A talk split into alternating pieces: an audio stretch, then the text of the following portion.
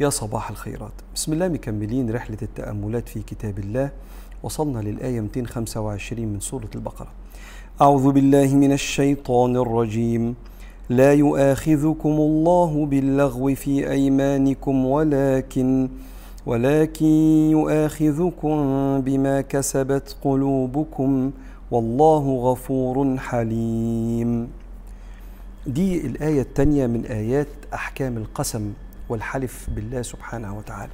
المرة اللي فاتت في الدرس اللي فات أو في الآية اللي فاتت العلماء قالوا إن الحلف اسمه اليمين لأن العرب زمان لما كانت تحلف بالله كانت تسلم بإيديها اليمين كده كنوع من الوعد. فسمي الحلف بالله اليمين نسبة للإيد اليمين اللي بتوعد وبتسلم.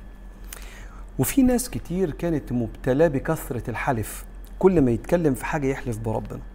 فكأنهم سألوا النبي صلى الله عليه وسلم وتساءلت قلوبهم عن الأحكام دي.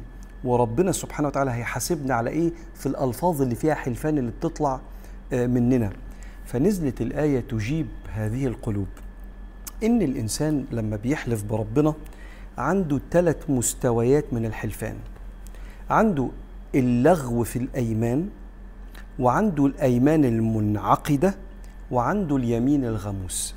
دول ثلاث أنواع للحلفان اتكلم عنها الفقهاء في تفسير هذه الآية والمفسرين. أولا لا يؤاخذكم المؤاخذة هي الحساب. إما أنك أنت تحاسب بالكفارة أو بالإثم. يعني النهاردة أنا لما أحلف حلفان ما ينفعش أحلفه. حلفان غلط. المفروض أكفر عنه أو أكون آثم أمام الله. أما لا يؤاخذكم يعني لستم محتاجين أن كنتوا تكفروا تكفروا عنه ما فيهوش كفارة الحلفان ده ولا تأثم عند ربنا سبحانه وتعالى. ده معنى كلمة لا يؤاخذكم الله باللغو في أيمانكم. اللغو ليها أكتر من معنى عند العلماء. المعنى هنا معناها الكلام الغير مقصود لأن اللغو ليه معنى تاني في بعض الآيات هو الباطل من الكلام. وإذا سمعوا اللغو أعرضوا عنه وقالوا لنا أعمالنا ولكم أعمالكم سلام عليكم لا نبتغي الجاهلين. الباطل من الكلام ده ما يخصناش. لكن المقصود باللغو هنا هو كلام صاحبه لا يقصده. والعلماء لما اتكلموا على اللغو في الأيمان قالوا إن الإنسان في الماضي وفي الحاضر ساعات بيحلف حلفانات ما يقصدهاش. زي مثلا لما تسأل واحد تقول له أنت رحت المكان الفلاني؟ يقول لك لا والله ما رحت. وهو بيقول لا والله ما رحت كان ناسي انه راح. شفت فلان لما زرت الحتة لا والله ما شفتوش. ده وحشنا جدا. وهو بيقول والله ما شفتوش في الماضي. هو نسي إنه عدى عليه وسلم عليه ما كانش في موقف اتزرع في دماغه فافتكره. فهو بيقول لا والله ما شفتوش لا والله ما رحت. هو كان على يقين إنه صادق. فحاجة قالها في الماضي. فده بيسموه اللغو في الأيمان والله لا يؤاخذنا لأن أنا مش قاصد ان أنا أكذب وأنا بتكلم مع اللي قدامي أو أستغل اسم ربنا في خداع أي إنسان. وبيقولوا إن لغو الأيمان كمان قد يستخدم في الحاضر. زي ما تقول والله ما ما, ما, ما عايز آكل.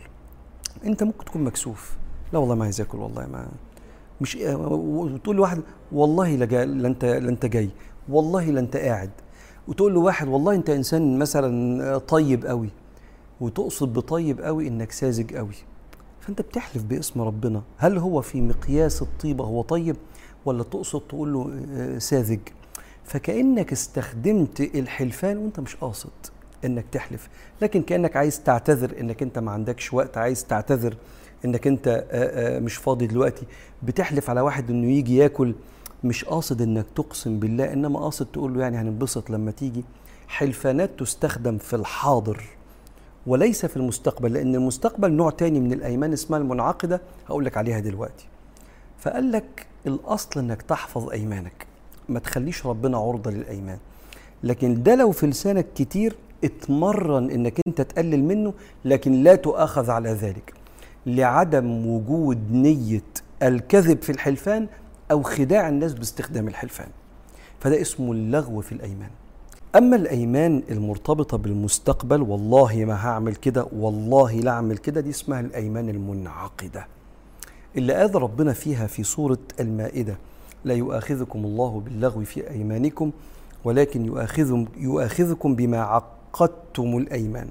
فكفارته إطعام عشرة مساكين من أوسط ما تطعمون أهليكم أو كسوتهم أو تحرير رقبة فمن لم يجد فصيام ثلاثة أيام ذلك كفارة أيمانكم إذا حلفتم اللي هو بتاع والله لا أعمل كده ده. وبعدين ربنا قال واحفظوا أيمانكم. يعني مش الطبيعي إن الإنسان يبقى في كل حاجة بيحلف لأن ده هيكلفه تكفير عن اليمين لو ما قدرش ينفذ الأيمان المنعقدة دي. وهنا بفكرك بحاجة قلناها في, في الآية اللي فاتت إن سيدنا النبي قال عليه الصلاة والسلام إن من حلف على يمين ثم وجد ما هو أبر منها فليأتي الذي هو خير.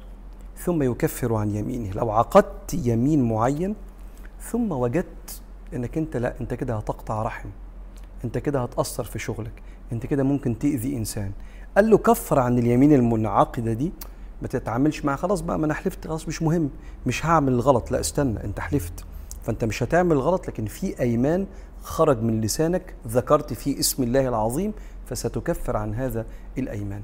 إما بإطعام عشر مساكين من مستوى أكلك من أوسط ما تطعمون أهليكم أو كسوتهم أو تكسي كل واحد فيهم أو تحرير رقبة ما بقاش فيه دلوقتي عبيد فبقى عندنا الكسوة أو الإطعام. فاللي ما عندوش الفلوس يعمل كده يصوم ثلاثة أيام. فالأولانية على التخيير يطعم أو يكسي ولو مش قادر تروح للاختيار الثاني فمن لم يجد فصيام ثلاثة أيام. فدي الأيمان المنعقدة اللي بتتكلم على فعل هتعمله في المستقبل. أما اليمين الثالثة وهي اليمين الغموس أو اليمين الفاجرة اللي لما الإنسان بيحلف على حاجة وهو عارف إنه كذاب. والحلفان ده أول واحد حلفه الشيطان. يوم ما قال لسيدنا آدم ما نهاكما ربكما عن هذه الشجرة إلا أن تكونا ملكين أو تكونا من الخالدين وقاسمهما. إني لكما لمن الناصحين. حلف بالله إنه بينصحهم بصدق فدلاهما بغرور لدرجة أن بعض أهل التفسير يقولوا أن سيدنا آدم لم يتصور أن هناك مخلوق يعرف ربنا يحلف به كذب وده كان من أساليب خداع إبليس لسيدنا آدم. فالحلف الفاجرة أو اليمين الفاجرة أو اليمين الغموس التي تغمس صاحبها في الإثم أو تغمس صاحبها في النار بسبب اجتراءه على اسم الله العظيم. اليمين دي من الكبائر ولازم الإنسان يتوب منها وتبقى إثمها مضاعف لما تستغل مش والله العظيم ما كسرت الحاجة والله ما شلت لما تستغل بقى في والله ويبقى فيها خداع في نسب فيها خداع في بيع بيع وشراء خداع في شراكة هيعمل خسائر كبيرة مالية. ولو كمان انضم ليها شهادة زور فواحد يحلف والله أو الحق. وبعدين يأذي إنسان في سمعته أو يلفق له تهمة فتتضاعف إثمها عند ربنا سبحانه وتعالى. فربنا يقول في الآية لا يؤاخذكم الله باللغو في أيمانكم أنت عرفت معناها؟ ولكن يؤاخذكم بما كسبت يعني كنت مركز فيه بما كسبت قلوبكم اللي هي الأيمان المنعقدة أو اليمين الغموس اللي الإنسان بيبقى فيه عارف أنه كذاب وهو بيحلف. ثم قال الله سبحانه وتعالى والله غفور حليم غفور لما تفعلون من أخطاء. حليم يعني صبور عليكم. يصبر ولا يعجل العقوبة سبحانه وتعالى لأنه كريم بالعباد. ده كان تفسير الآية 225 من سورة البقرة. صباح الفل والخيرات والبركات. أشوفكم مرة الجاية على خير إن شاء الله.